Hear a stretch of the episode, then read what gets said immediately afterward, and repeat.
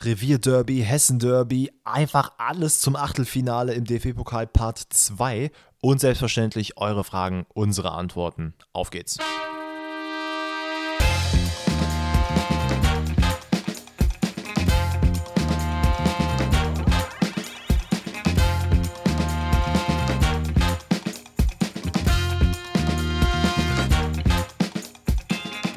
Herzlich willkommen, Ladies and Gentlemen. Ey, äh, es ist immer schön, mit so einem Lacher in den Podcast zu starten. Wundervoll. Herzlich willkommen. Wie gesagt, ne, ey, wir haben jetzt DFB-Pokal Special. Ähm, der zweite Teil, den ersten Teil, könnt ihr in der, äh, äh in der Donnerstag-Folge von letzter Woche gerne mal reinhören. Aber wir wollen mal direkt reinstarten, glaube ich. Ich glaube, da gibt es gar nicht so viel zu schnackeln, weil ich habe ich hab mir tatsächlich auf der Fahrt hier vom, äh, vom Fitnessstudio nach Hause mal überlegt, so, was könnte ich Alex eigentlich erzählen, was er jetzt gerade noch nicht weiß? Und mir ist einfach nichts eingefallen, weil wir einfach am Montag doch relativ lange gequatscht haben. Ähm, aber ja, ey, ich hoffe natürlich, dir geht's gut. Mir geht's Vielleicht super. hast du eine Story, die du erzählen kannst. Habe ich eine Story, die ich erzählen kann? Ich glaube auch nicht, ehrlich gesagt. Das ist halt das Problem, ne? Wenn man halt sich jetzt so oft sieht wie wir, und ich finde, wenn man Mitte 20, Ende 20 langsam äh, zugeht, äh, dann ist das als Freunde sich wirklich zweimal die Woche, einmal physisch, aber jeweils über drei Stunden zu sehen, ist schon viel. Und dann weiß man halt einfach alles. Man hat, gibt nicht mehr so viel zu erzählen. Und ich erlebe jetzt auch nicht so super krass viel, weil ich halt ja viel auch am Arbeiten bin, du ja auch, innerhalb der Woche. Deswegen, äh, weiß ich nicht, mir fällt jetzt auch gerade nichts Ey. ein. Aber mir geht's gut. Aber, Ja. ja ich wollte nur gerade sagen, jetzt hast du gerade das Alter äh, erwähnt und da ist es mir schlagartig in den Kopf gekommen. Ich, ich merke nämlich so langsam, Junge, ich werde echt alt. Also im Sinne Ja. von, ich meine, wir haben ja auch, äh, wir haben ja auch ältere Zuhörer und Zuhörerinnen hier in dem Podcast. Äh, die wissen ganz genau, wovon wir wahrscheinlich reden und werden sich wahrscheinlich jetzt auch denken, so Alter, kommt mal klar, in eurem Alter Mitte 20, dass ihr über solche Sachen redet. Aber wir haben ja natürlich auch Leute, die jetzt unter 20 sind oder zumindest Anfang 20. Wir haben das ja weit gespreadet, ist ja alles dabei. Und ey, ganz ehrlich, alle Leute, die jetzt so noch in der Schule sind oder keine Ahnung, jetzt gerade so über Studium nachdenken, die Schule gerade abschließen, ey Leute, die Probleme, die ihr habt, ne, das sind wunderschöne Probleme. Also wenn ich jetzt im Nachgang mir, also was, worüber ich teilweise nachdenke mit fast 27, ist halt wirklich einfach nur noch Bananas. Dass ich morgens aufstehe und mir denke, boah, fuck, ich muss jetzt mein Auto kratzen. Oder, ach, dammit, ich muss, mein, ich muss meinen Zählerstand vom Strom äh, abzählen. Oder dass ich mich einfach, oh, das ist auch ein guter Punkt. Wenn ihr nämlich älter werdet, werdet ihr vielleicht feststellen, dass gewisse ähm, Verhaltens, Verhaltensmuster, die eure Eltern hatten, auf euch so ein bisschen abblättern. So anfangs hat man natürlich immer gesagt, so, ey, meine Mutter oder mein Vater haben das und das gemacht, das ist voll Banane. Aber es wird so ein Punkt kommen, an dem ihr realisiert, ach du Kacke, Alter, ich bin auch so ein bisschen so. Und das merke ich zu einem, dass ich mich darüber freue, wenn ich in einen Möbelladen gehe, was halt meine Mutter damals immer gemacht hat und ich dachte mir so, Alter, damit kannst du mich jagen. Und wenn ich merke, dass zum Beispiel meine Nachbarn unseren Flur nicht sauber gemacht haben, obwohl die diese Woche dran waren, Junge, da, da, da kriege ich richtig Puls, ne? Und meine Mutter war damals zu 100% ich meinte immer so, hey, reg dich doch nicht so auf. Ist doch, komm, was machst du dir für Sorgen? Junge, ich bin einfach wie meine Mom. Das, das erschreckt mich manchmal wirklich sehr. Ja, aber ist ja auch nicht so schlimm. Und ich bin mir sicher, dass wenn wir jetzt nochmal zehn Jahre weiterdenken, dann werden wir auf diese Zeit jetzt wieder genauso zurückdenken. Ne? Wie wir von 25 auf 15 zurückdenken, denkst du dann von 35 auf 25 zurück, denkst du so, boah, damals als Student gerade fertig, bisschen gearbeitet, so voll okay, jetzt habe ich hier mit meinen Kindern alle Hände voll zu tun, gar keinen Bock so. Ich, ich glaube, das ist halt immer so, was Lebensphasen angeht. Aber ist doch, Das, ist doch schön. das Verrückte ist, dass ich einfach mir manchmal Sorgen darum mache, wenn ich mir jetzt schon so viel Gedanken mache, wie wird das dann sein, wenn ich 40 bin? Und dann denke ich mir rum wieder, wie geil es eigentlich sein könnte, wenn ich dann 60 bin oder beziehungsweise in Rente. Junge, und dann, ich mach gar nichts. Wenn ich in Rente bin, ich mach wirklich gar nichts. Ja, aber es kommt auch darauf an, was du halt für eine Art Mensch bist. So, ne? Ich weiß, du bist auf jeden Fall schon eher der, der, äh, die Art Mensch, die dann sich viele Gedanken über so eine Sachen macht. Und bei mir weiß ich halt, das ist halt komplett das Gegenteil. So, ich mache mir halt gefühlt über nichts Gedanken. Ich denke mir halt so, mean, oh, das der, sind ja nicht mal schlimme Gedanken, ne? ja, das nee, sind ja einfach so. ja. Aber ich denke mir halt so, oh, der Nachbar nicht geputzt. Ja, okay. Also, das ist mir halt zum Beispiel nicht so wichtig, einfach irgendwie, ne? Aber ja, Na, ich krieg, ich krieg da richtig Aggression, weil ich nämlich das Glück habe, wenn da mal meine Vermieter vorbeikommen, die dann irgendwie mal ein Schloss wechseln wollen oder so, die kommen dann rein und sehen so, ach du Scheiße, hier sieht's ja richtig ekelhaft aus. Und ich weiß, dass meine Vermieterin da auch Puls bekommt. Und dann ist es natürlich, dass sie genau dann kommen, wenn ich in der Woche dran wäre und ich mir dann aber dachte so, Alter, nö, nö, mach ich jetzt auch einfach nicht mal. Ich mach Ja. meine Seite, macht eure Seite selber. Einfach aus Herr Trotz. Schmitz, wieso haben Sie das nicht gemacht? Tja. Wieso haben sie das Leute. nicht gemacht? Jetzt hast du wieder meinen Übergang verkackt, meine Herren, ey. Nee, Wieso haben mach sie doch, das- red doch einfach weiter. Wieso haben sie das nicht gemacht? Hat auch der Journalist nämlich Riemann gefragt nach dem Pokalspiel gegen den BVB. Nämlich der hat den Ball nicht richtig weggeschlagen. Und damit herzlich willkommen zum Pokal-Special. Wir reden heute über die letzten vier Pokalpartien. Jetzt muss ich nochmal gerade hier äh, nebenbei googeln, ähm, was Das denn die Fall nicht erste... das erste Spiel gewesen. Genau, genau. Ich wollte auch nur zum Pokal rüberleiten. Äh, das erste Spiel war aber nicht das, sondern das allererste Spiel ist Sandhausen-Freiburg, richtig? Äh, ja, und da habe ich mich auch gefragt, was soll das? Ja. Also das war, das war harter Tobak, muss ich sagen. Das war also wir haben ja schon gesagt, dass letzte Woche das, ähm, der DFB-Pokal Teil 1 so ein bisschen meh war. Es gab coole Szenen, aber halt nicht dieser Pokalfight, den man braucht. Das ist auf jeden Fall diese Woche komplett anders gewesen. Ja, Aber Sandhausen und äh, Freiburg dachten sich noch so, ja eigentlich, nee, nee, wollen wir nicht machen. Wir, wir, wir fanden eigentlich Teil 1 schon ein bisschen cooler und haben dementsprechend auch so gespielt. Ja, das Ding ist, Sandhausen darf man auch nicht äh, verkennen, die haben halt im Rahmen ihrer Möglichkeiten halt gefightet so. Das kann man, glaube ich, halt so Natürlich. sagen. Ne? Sandhausen ist halt jetzt kein Team, was jetzt in der zweiten Bundesliga, soweit ich das zumindest weiß, ich schaue das nicht so super viel, aber jetzt durch äh, Tiki-Taka-Fußball und äh, Spielpässe vom Feinsten halt glänzt, sondern es geht halt eher so darum, dass man halt defensiv solide steht. Die sind aktuell auf dem 15. Platz ähm, und halt dann da heraus aufbauen kann und vielleicht einen Punkt holt. Und genau dasselbe haben sie auch im Pokal praktiziert. Natürlich nochmal gegen einen sehr viel besseren Gegner. Ne? Freiburg, Bundesliga, äh, ist super gut da unterwegs, Champions League-Rang gerade unterwegs. Und deswegen hat Sandhausen sich gedacht, komm, wir stellen uns mal hinten rein und gucken mal, vielleicht fällt dann ja was vom Baum, was wir irgendwie aufklauben können.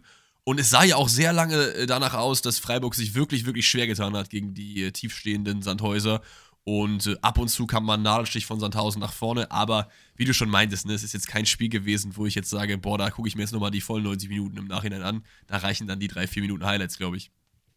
Ja, bin ich, also bin ich bei dir. Ich habe mir teilweise, ich habe mir wirklich die erste Hälfte habe ich mir sogar angeguckt, ähm, muss dann aber auch sagen, dass ich irgendwas anderes machen musste, weswegen ich die zweite Hälfte nicht geschaut habe. Ich weiß nicht, ich kann nicht mehr dran was es war. Aber ich fand auch, also grundsätzlich Sandhausen war gut drinne und hat auch ohne Scheu gespielt. Die wollten weiterkommen. Es war jetzt nicht, dass man gesagt hat, okay, alles klar, Freiburg, hier sind wir, fahrt über uns, ist okay, könnt die nächste Runde. Man hat schon sehr viel versucht. Freiburg natürlich deutlich mehr Ballbesitz war von Anfang an eigentlich auch richtig gut im Spiel. Aber was ich bei Freiburg so ein bisschen festgestellt habe, ist, und das zieht sich so hier und da mal durch die Spiele, auch in der Bundesliga, man weiß nicht so richtig, was man damit anfangen soll mit dem vielen Ballbesitz. Und ähm, klar hat Sandhausen es unglaublich gut gemacht. Ähm, aber die erste Halbzeit ist ja auch null, also geht ja auch mit, man geht ja mit 0-0 ins Pa- in die Pause. Mhm. Ähm, weiß nicht, es war halt auch so, ja, die eine Mannschaft versucht so ein bisschen, hat Ballbesitz und die anderen, die stehen. So, und das war so basically die erste Halbzeit. Und auch in der zweiten Halbzeit hat sich das, ja, nicht sehr krass viel gebessert. Ich meine, Freiburg kam grundsätzlich immer, immer weiter ins Spiel und zu besseren Chancen, aber man hat es halt einfach nicht gemacht. Ähm, und ich hatte so ein bisschen das Gefühl, das hat man so, also generell bei, glaube ich, den Mannschaften, die in der zweiten oder dritten Liga spielen und dann gegen einen Erstligisten spielen, dass sie versuchen wirklich diesen einen Nadelstich zu setzen, wie du es gerade sagst. Ähm, Im Idealfall Konter, fertig. Ich meine, das ist halt, das ist halt Pokal. Da, da musst du jetzt keine ke- äh, Fünf-Sterne-Spiele machen, sondern da spielst du von mir aus die ganze Zeit hinten mit Zwölferkette und dann, wenn einmal, der, wenn einmal die Torchance kommt, dann kommt die Torchance. Ja, das, das war jetzt auch kein Disrespect gegen Sandhausen, ne? Ich finde halt immer, dass Nein. man halt. Ich, das ist halt das Ding, warum ich zum Beispiel Atletico halt nicht geil finde. Weil Atletico macht es, obwohl sie es besser können. Und Sandhausen kann es wahrscheinlich halt einfach mit dem Spielermaterial, was sie halt haben, nicht besser als halt äh, Gewinnmaximierung in dem Sinne, du stellst dich hinten rein, guckst, dass du einen Nadelstich setzt und dann gehst du vielleicht mit einem günstigen 1-0 hier raus. Und äh, deswegen Inter, äh, Inter sage ich hier, äh, Chelsea 2012 hat halt denselben Fußball gespielt gefühlt. Und das finde ich dann immer so ein bisschen, man muss halt immer nachdenken, wie, was sind deine Möglichkeiten und was möchtest du daraus machen so. Und deswegen ist das hier äh, mehr als okay, dass Sandhausen das so gemacht hat. Wie gesagt, es war ja auch fast von Erfolg gekrönt, ne? Also ein Ding in der, sagen wir mal, 85. Dann steht hier die, die Stadion im Kopf so, ne? So ist es dann andersrum Ja, passiert. absolut. Ähm, es gibt eine Ecke von Grifo, ich glaube, es ist sogar die 87. Minute, also wirklich, wirklich spät. Ähm, und Linat bekommt dann den Ball an den Schädel, will dann einnicken, trifft aber, aber ich glaube, Al-Gadoui heißt der. Ich kann, kann den Namen nicht Ja. aussprechen, das ist, glaube ich, ein Ägypter. Ähm, am Arm und der fälscht ihn dann unhaltbar ins Tor ab und dann steht es 1-0 und dann denkt man sich so, okay, das ist so dieser, dieser Schlag in die Magengrube für Sandhausen. Ne? Du hast die ganze Zeit einfach hinten gestanden, da kriegst du so spät so ein Ding, dann ist das halt äh, schon gegessen, glaube ich. Ey, aber da muss man halt auch sagen, Sandhausen hat sich davon jetzt nicht runterkriegen lassen. Ne? Also trotz dessen, dass man dann 1-0 hinten war, hat man halt gesagt, okay, jetzt äh, sowieso, jetzt machen wir es richtig. Ähm, man hat halt vorne sehr viel probiert. Es gab dann auch diese eine strittige, also vermeintlich strittige Szene, in der Sandhausen hätte sogar noch einen Elfmeter bekommen können, in der Höhle einfach die Grätsche des Jahrtausends auspackt. Ähm, trifft, glaube ich, auch den Sandhausener, ich weiß gerade nicht, wer es war, am, äh, auch am Fuß, aber zuerst den Ball. Aber so eine Grätsche auszupacken im Strafraum zu so einer Zeit im Spiel, das ist wirklich, also Balls of Steel. Ja, auf jeden Fall. Das äh, würde ich so unterschreiben. Aber äh, ich glaube trotzdem, dass man am Ende sagen kann, dass der Verdiente äh, weitergekommen ist, ja? Ja, absolut, weil auch dann man gemerkt hat, ähm, dass halt gerade so Mannschaften wie Freiburg auch Fehler natürlich direkt ausnutzen. Ich meine, äh, ich glaube, Dreves ähm, ja. hatte, also der, der Keeper von Sandhausen, hat einen Komplettausfall, spielt den Ball irgendwo in die Mitte, wo er aber seinen Mitspieler sieht, der, der war irgendwie gebeugt, also der war irgendwie angeschlagen gerade. Keine Ahnung, ob da irgendwas in der Szene vorher passiert ist. Der war eigentlich nicht anspielbar. Ähm, ja, Petersen hat das gerochen, geht dazwischen und zieht dann einfach mal komplett krank ab. Also das war nicht so ein Emre Can-Tor wie, ne, was wir dann gleich besprechen werden, sondern der hat ihn schon ziemlich nice reingezimmert. Äh, ja, und nutzt dann einfach perfekt die Gelegenheit. Ne? So geht man dann halt 2-0 aus dem Spiel raus. Und eine witzige Statistik, die habe ich zum Beispiel vorher gar nicht gewusst, ist, dass Freiburg im gesamten DFB-Pokal, also diese Saison, immer die Tore nach der 82. Minute gemacht hat. Das ist voll verrückt. Das ist wirklich krass, ja. Aber ja, im Endeffekt, da kräht dann kein Hammer nach, wenn du das Ding in der Hand hältst. Ne? Deswegen ist, ist äh, viele, ich glaube, viele regen sich über solche, solche ähm, Sachen immer auf, weil ich glaube, im DFB-Pokal hast du halt oft so dieses, boah, ich möchte, wenn du jetzt nicht Fan bist, äh, boah, ich möchte, dass der Underdog gewinnt. Und das geht mir eigentlich genauso. Jetzt nicht bei Freiburg. Freiburg mhm. äh, finde ich schon geil, wenn die weiterkommen, aber weiß ich nicht. Ich dachte mir schon bei ein, zwei Partien oder auch letztes Jahr oder so, ey, wäre geil, wenn der, der Drittligist weiterkommt oder der Zweitligist. Und äh, deswegen gibt es da, glaube ich, oft ein bisschen Frust. Aber im Endeffekt, äh, Freiburg, wie du meinst, ne? man muss auch mal erstmal die wenigen Chancen, die man dann bekommt, so nutzen, so eiskalt, dass man dann trotzdem mhm. im Viertelfinale im Endeffekt steht. Und deswegen würde ich trotzdem von einem verdienten Sieg sprechen. Ja. Dann. Was machen wir als nächstes? Ich glaube, Frankfurt-Darmstadt war das nächste Spiel, ne? Ja, und das war, was du. Die haben letzte Woche zugehört, als wir über den Podcast ja. geredet haben. Und die haben sich gesagt: Danny, warte ab, reg dich nicht auf. Es ist Dienstagabend, es ist Primetime wir äh, liefern euch ein Spiel. Und das haben wir auch bekommen. Das, das war so geil, das Spiel. Ne? Hessen-Derby. Wirklich, das ist auch einfach das Geilste, was du haben kannst ne, im deutschen Fußball. Du hast ein Derby, es ist DFB-Pokal, es ist unter der Woche und abends ist es dunkel und Flutlicht ist an. Besser geht's nicht. Ja. Einfach geil. Also gran grandios. Ähm, man muss sagen, ne, Darmstadt ist ja gerade aktuell auf Platz 1 in der zweiten Liga. Yes. Ähm, und oftmals sagen wir mal so, ist es nicht unbedingt der Indikator, ob die Mannschaft wirklich sehr, sehr krass ist, weil wir hatten Schalke letzte, letztes Jahr auf dem ersten Platz. Man sieht, wie sie jetzt in der ersten Liga performen. Und ich finde aber grundsätzlich, anhand dieses Spiels kann man schon sagen, Darmstadt ist richtig, richtig, richtig geil drauf. Ja. Und haben mit Frankfurt in meinen Augen auch sehr, sehr gut mitgehalten. Total. Es ist dann halt natürlich wieder die ekelhaft brutale Effizienz von, ähm, von, von Frankfurt und die individuelle Klasse, die dann an gewissen Stellen einfach dann leider ein bisschen zu viel war, gegen die man auch einfach nichts machen kann. Das ist wie wenn du gegen, äh, wie dieses Bayern-Spiel jetzt gegen Wolfsburg, da passieren dir drei Dinge und da kannst du halt einfach nichts machen, egal wie gut deine Mannschaft ist. ja, ähm, das ey, stimmt. Darmstadt, Darmstadt hat einen unglaublich niceen Start, versucht sehr, sehr viel, aber ne, Frankfurt genauso und kommt einfach in der sechsten Minute schon zum 1 zu 0, nachdem Boré von außen äh, sich ein bisschen eindribbelt, dann Butter schickt und äh, Butter, Butter schickt und der dann einfach unglaublich viel Platz hat, runterläuft, ähm, genau, dann einfach eine Flanke reinschlägt und Moani mit dem Kopfball in die lange Ecke. Das, das ist wirklich einfach, es ist einfach der äh, französische Haaland. Ja. Habe ich so das Gefühl. Der, der Mann typ, hat so ein krankes Scoring-Outcome. Der Typ hat einfach 14 Tore und 14 Assists bis jetzt in der Bundesliga. Das ist halt geisteskrank. Also, ah, Junge, Junge, aber auch wie er den Kopfball gesetzt hat, ne? Das war halt nicht so ein, oh, ich neck den mal rein, sondern so über den Keeper noch so halb drüber, so schön nach der Flanke, die wirklich echt butterweich war, im wahrsten Sinne des Wortes.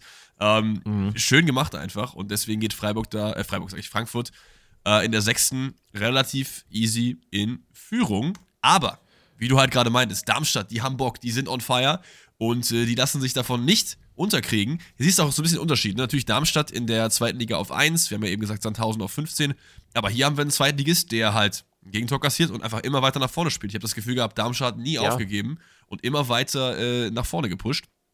Ähm, es gibt, kommt zu einer 3 gegen 1 Situation nach einem Fehler. Ich weiß ja nicht, wer bei der Eintracht den Fehler gemacht hat, aber auf jeden Fall. Hasebe. War, Hasebe, genau. War da auf jeden Fall ein Fehler, weil du hast halt drei Leute gegen einen Verteidiger. Das muss eigentlich immer ein Tor sein. Ähm, der Verteidiger wird dann getunnelt und äh, Honsack ist es, glaube ich, der das Ding da reinmacht. Ne? Eiskalt vor Trapp. Schön gemacht. Ja, absolut. Ähm, Hasebe verkackt es sogar zweimal tatsächlich. Einmal, weil er diesen richtig blöden Pass spielt, ähm, der halt einfach nicht gut ankommt und dann auch noch in den Zweikampf nicht so richtig reingeht. Ich glaube, es ist Melem, der dann äh, Honsack auch, ähm, ja, also den Ball rüberlegt. Melem grundsätzlich auch in dem Spiel, boah, Junge, der war richtig zuckert. Der hatte richtig Bock. Ähm, denn es ist nämlich so, dass man dachte, ey, Melem, Honsack, das ist ein gutes Duo. Die haben jetzt 1-1 gemacht. Wir machen einfach mal ein paar Minuten später, machen wir einfach mal das 2-1. Ja. Also, es ist einfach wild gewesen, weil dieser Pass von Melem auf Honsack äh, genau zwischen Buta und Tuta war. und der dann einfach dachte sich, also der dachte sich einfach so, Alter, was Muani kann, das kann ich ja schon lange. Und dann setze ich mich auch einfach mal gegen zwei Spieler durch und bretter das Ding rein und zack, steht's 2-1 für Darmstadt. Ja, und dann hat, dann hat man aber mal ein bisschen gemerkt, dass äh, Darmstadt auf jeden Fall Bock auf äh, Viertelfinale hat, so, ne? Aber äh, die Ja. Eintracht, wie du gerade gesagt hast, ne, das, das Spiel, ihr wisst ja, wie es ausgegangen ist, 4-2 am Ende. Die Eintracht, wie du gesagt hast, einfach brutal effizient, ne? Und die Leute, die da vorne rumlaufen, ne? Den Mario Götze, der wirklich ein, zwei richtig geile Boah, Steckpässe hatte. Junge, Junge. Kamada mit seinem Tor, Kolomuani vorne. Also, das sind auch einfach Leute, die haben dann nochmal die andere Qualität. Du kannst so gut in der zweiten Liga sein, wie du willst, auch Tabellenerster mit 70 Punkten, was weiß ich.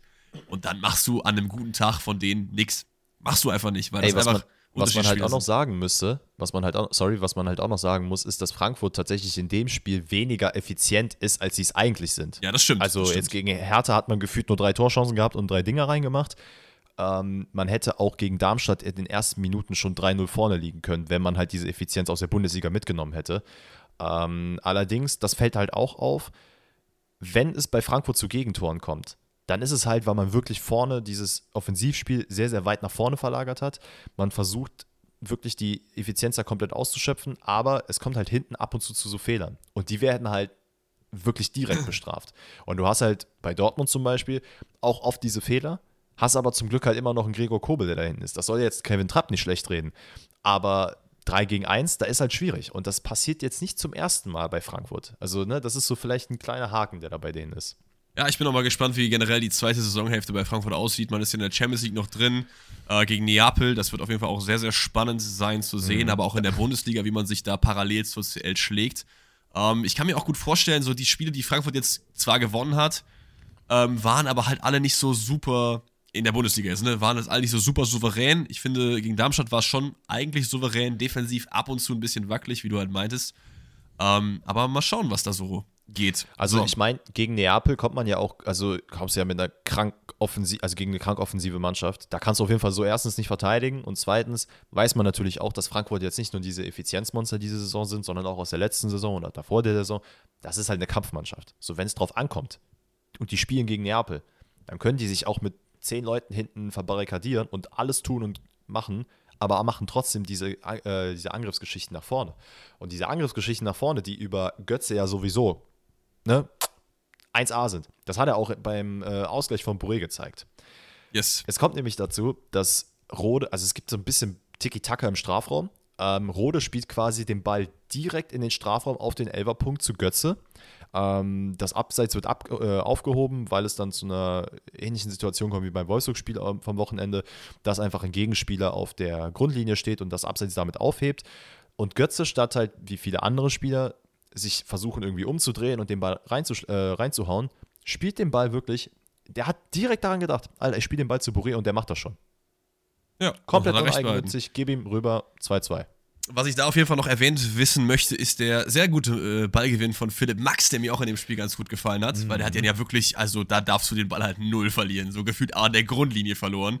Ähm, der den dann reinschlägt, der wird dann geklärt und dann kommt es halt zur Situation, die du gerade gesagt hast, das wollte ich aber noch erwähnt wissen. Dann haben wir ein 2-2 und dann kommt Frankfurt. Also man hat gemerkt, Darmstadt will immer noch, es gab ab und zu immer noch Chancen, Aber äh, Frankfurt ist dann eigentlich äh, die reifere Spielanlage, würde man fast sagen.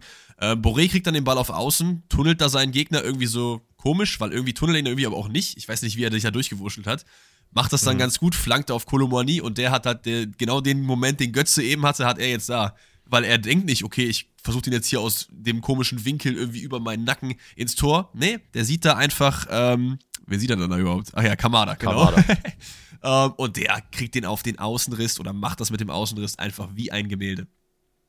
Ey, Talking, ich weiß gar nicht, ob es wirklich mit dem Außenriss war, aber ich weiß, Doch, was mit doch. dem Außenriss war. Nämlich die, die Flanke von, äh, von Bourré war nämlich mit dem Außenriss auf Moani. Und das war auch schon verrückt.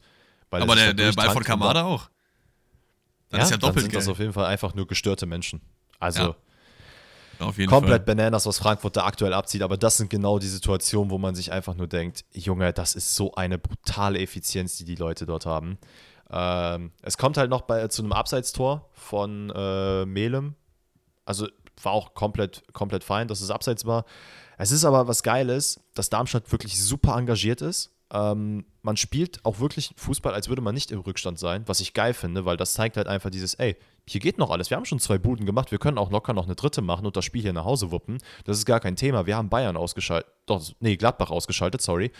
Ähm, Deswegen dauerhaftes Hin und Her, richtig nice. Ja, und ganz ehrlich, dann ist es einfach nur unfair, dass du einen Kolo, äh, in deinem Team hast. Weil was der Mann beim, beim 4-2 einfach macht, Digga, als wäre das halt sein täglich, also klar, es ist sein täglich Brot, ne? Ich Aber als würde sagen. der mal jetzt, guck mal, Leute, wenn, wenn ihr, ihr, zieht, ihr wacht morgens auf, am Wochenende, ihr zieht euch die Schlappen an, holt euch vielleicht die Tageszeitung irgendwie mal aus dem Briefkasten oder so. So macht der Mann seine Tore. Also wie der denn aus diesem Winkel, das ist halt einfach, äh, ich, mir fehlen die Worte, weil er den einfach so geil reinmacht und dann einfach cold-blooded zu den Fans geht, sich das anguckt, zweimal auf die Brust klopft und fertig ist der Lachs. Und Das das, ist ganze aber auch so Stadion, wenn es jetzt Darmstadt wäre, wäre still. Aber das ist auch so ein Dennis Schmitz-Jubel, sag ich dir ganz ehrlich. Also da sehe ich dich auch. genau das würdest du halt auch machen, 100 Prozent. Nee, wirklich, wirklich sehr, sehr geil gemacht. Und äh, wie gesagt, im ersten Spiel ein verdienter Sieger, hier auf jeden Fall auch ein verdienter Sieger. Auch wenn Darmstadt es sehr engagiert gemacht hat und äh, auch viel am Ende noch versucht hat. Es hat nicht ganz gereicht. Ich hätte mir auch, äh, wäre auch nicht schlimm gewesen, wenn Darmstadt weitergekommen wäre. Hätte ich mir auch äh, gegönnt, die im Viertelfinale. Aber äh, Frankfurt durchaus verdient. So, dann haben wir noch zwei Spiele, und zwar die Mittwochsspiele. Da fangen wir an mit dem früheren Spiel und das ist äh, Düsseldorf, nee, Nürnberg gegen Düsseldorf.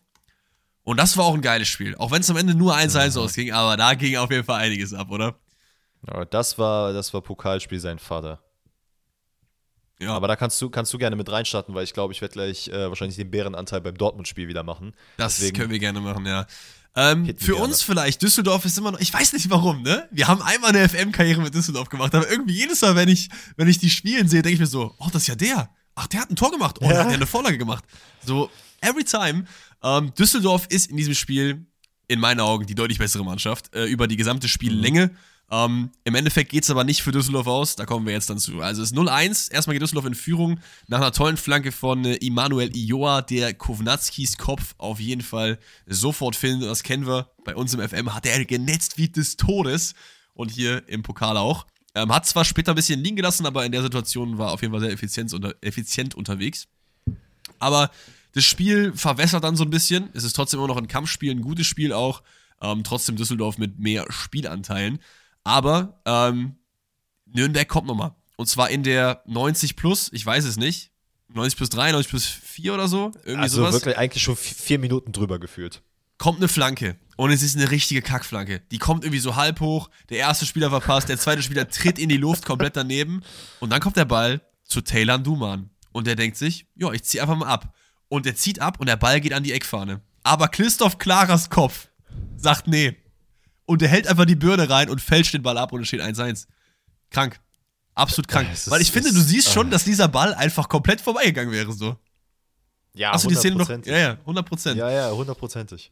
Aber er feiert sich, als hätte er gerade das Tor im äh, Wembley-Stadion zum, äh, zum Premier League-Titel irgendwie geschossen. Naja, kann er auch, kann er auch. War eine geile Aktion. Und äh, dann schlägt die Stunde des Florian Flick. Denn der Mann hat zwei Aktionen, die einfach seiner Mannschaft das Weiterkommen sichern. Ohne diesen Mann auf dem Platz wäre hier Nürnberg nicht weitergekommen. Ja? Erstmal gibt es diese Aktion, ich weiß nicht, ob du die noch auf dem Schirm hast, wo Torwart ist schon geschlagen, der Ball hupft so und er kratzt den einfach, wie gesagt, genau auf der Linie. Mhm. Das war nicht irgendwie so ein paar Meter davor oder so, sondern wirklich genau auf der Linie.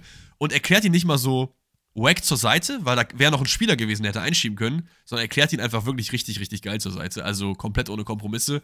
ist schon mal die erste Aktion. Dann, Düsseldorf drückt halt, kommt es zu einem Konter.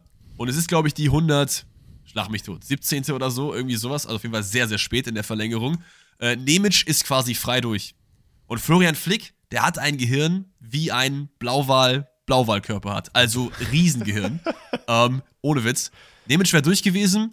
Ähm, wahrscheinlich das Tor gemacht, weil diese 1-1-Situationen sind ja relativ, äh, meistens gehen die gut für den Stürmer aus, außer du hast halt einen Kobel hinten drin, wo wir gleich noch drauf kommen werden. Aber er reißt ihn um und das vor dem Strafraum, dass es keine Elfmeter gibt, holt sich damit die verdiente rote Karte ab, gibt dem Schiri kurz Shake Hands und äh, verlässt dann den Platz. Aber damit hat er das Weiterkommen gesichert, denn der danach folgende Freistoß bringt nichts ein. Und dann gehen wir ins Elfmeterschießen. Die ersten drei Äh, Schützen warte, ganz treffen. kurz, bevor, bevor Ja. ganz kurz, bevor du das sagst. Luis Suarez, falls du zuhörst, ne? So macht man das auf eine coole Art und Weise. mit roter Karte. Und nicht, ja, dass ja. du deine. Ja. Ja, So. ja.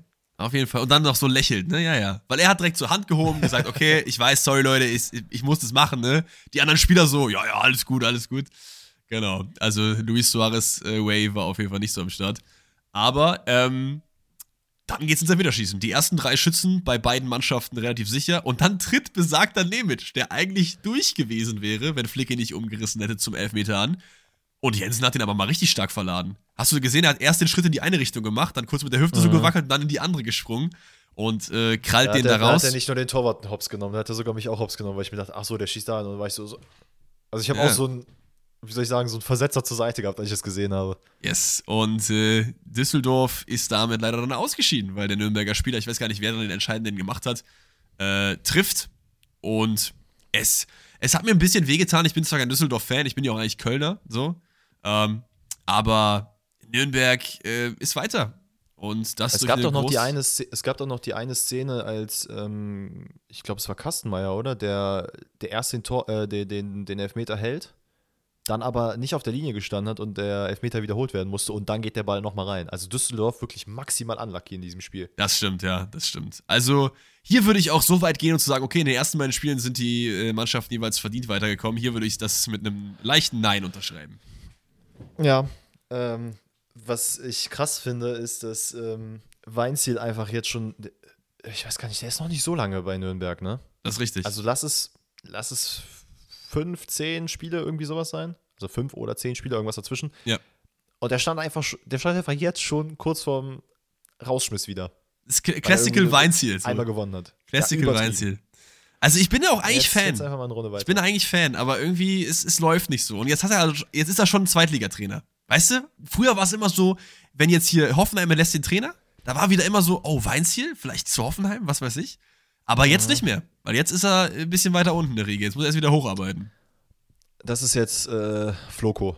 Der ist jetzt der Weinziel der ersten Liga. Boah, das, das ist kein gut, das ist kein, das ist ein Downgrade, das ist kein Upgrade, sag ich dir ganz ehrlich. Also, also menschlich keine Ahnung, der ist bestimmt super nett, aber trainermäßig sehe ich Weinziel auf jeden Fall vor Floco, oder? Ja, natürlich. Ja, okay. Dann äh, hau du jetzt mal Dortmund raus. Okay, Kinders. Ähm, was soll ich euch sagen? Revierderby. Ich habe es gerade schon gesagt. Zwei Mannschaften, ähm, die keine Feinde sind, sondern einfach nur Rivalen. Ne? Da hat, das fand ich übrigens sehr schön auch bei Manchester äh, United und City, die jetzt vor kurzem das auch nochmal äh, groß publik gemacht haben auf Instagram. War eine sehr schöne Szene. Wie dem auch sei, Dortmund gegen Bochum, in Bochum. Das, äh, wie auch A3-Derby oder wie man sich das, wie sich das auch schimpft, ist ja auch kackegal. Das A3-Derby, Junge, das klingt so scheiße, sag ich dir ganz ehrlich. Ey, guck mal, Ja, äh, Niedersachsen-Derby. Hessen-Derby, zumindest das Bundesland oder so, oder das Stadtderby in Hamburg oder so, klingt alles geil. Aber das A3-Derby, weil die dann an derselben Autobahn liegen. Digga, was ist das denn? Äh, Ich weiß nicht mal, ob es die A3 ist, aber ist ja auch egal. Irgendein Autobahn-Derby. Ist, Jungs, Mädels, es ist einfach Ruhrpott. So, fertig. Da ist alles Derby, was äh, auf zwei Kilometer entfernt wohnt. Ist richtig. So. Wir fangen an mit Dortmund, die sehr, sehr unkonzentriert sind, muss man ehrlich sagen. Man verliert unglaublich viele Bälle. Man ist grundsätzlich gut im Spiel, aber es ist irgendwie dieses überhasselte Spiel, das, das läuft bei Dortmund nicht gut. Ähm, was zu einem daran liegt, dass Bochum auch eigentlich von vornherein mitspielt. Es ist nicht so, dass man sich versteckt oder dass man jetzt wieder dieses, diese Downphase hat, die man jetzt in der Bundesliga vielleicht auch zwischenzeitlich hatte. Ähm, Dortmund kommt damit so ein bisschen wenig klar. Ähm, wie gesagt, es gibt sehr viele Unkonzentriertheiten. Riasson, der jetzt auch wieder von Anfang an gespielt hat dem hast du gemerkt, dass er irgendwie scheinbar noch angeschlagen ist oder dass er zumindest jetzt erkältet weg war, weil, boah, der war auch jetzt nicht unbedingt so komplett auf der Höhe, was das anging. Ähm, es gab eine Szene, also da muss ich ehrlich sagen, grundsätzlich, die Schiedsrichterleistung in diesem Spiel war in meinen Augen, na, da, fragwürdig. Da ich gleich auf jeden Fall zu, fragwürdig. Da kann ich auf jeden Fall noch mal ein bisschen was zu sagen. Was ich nicht verstehe, ist, es gibt doch diese eine Ecke von Brandt, die relativ am Anfang auf Riemann geht, der den Ball einfach festhält. So, jeder Mensch hat gesehen, dass der Ball nicht im Tor war. Da plötzlich wird angehalten. Torlinientechnik. Da wird gezeigt, dass der Ball fünf Meter von der ähm, Grundlinie entfernt ist und dass es kein Tor ist. Wo ich mir auch denke, so, Alter, ehrlich jetzt? Ja, generell hat das Ganze in dem Spiel nicht so wirklich gut funktioniert. Ne? Auch bei dem Handelfmeter, wo wir gleich noch drauf kommen, da wirst du sicherlich das ein paar schöne einleitende Worte halt finden. Da hat er ja auch drei mhm. Minuten da auf dem Bildschirm geguckt gefühlt. Also das, das muss alles irgendwie ein bisschen besser und schneller funktionieren. Da hat jedes äh, blinde Huhn im Krückstock gesehen, dass der Ball nicht äh, auf der Linie war oder auch nicht hinter der Linie, sondern halt weit davor. Weiß ich nicht, warum das dann immer so sein muss. Das ist, gibt immer so, das macht halt so einen schlimmen Schatten immer auf diese Technik. Ich bin eigentlich Fan davon, aber manchmal irgendwie nicht so geil. Ich, ich äußere mich gleich mal dazu. Ja, ihr macht das. Ich behalte mir das jetzt mal auf. Ähm, grundsätzlich aber, ne, Dortmund bestimmt das Spiel.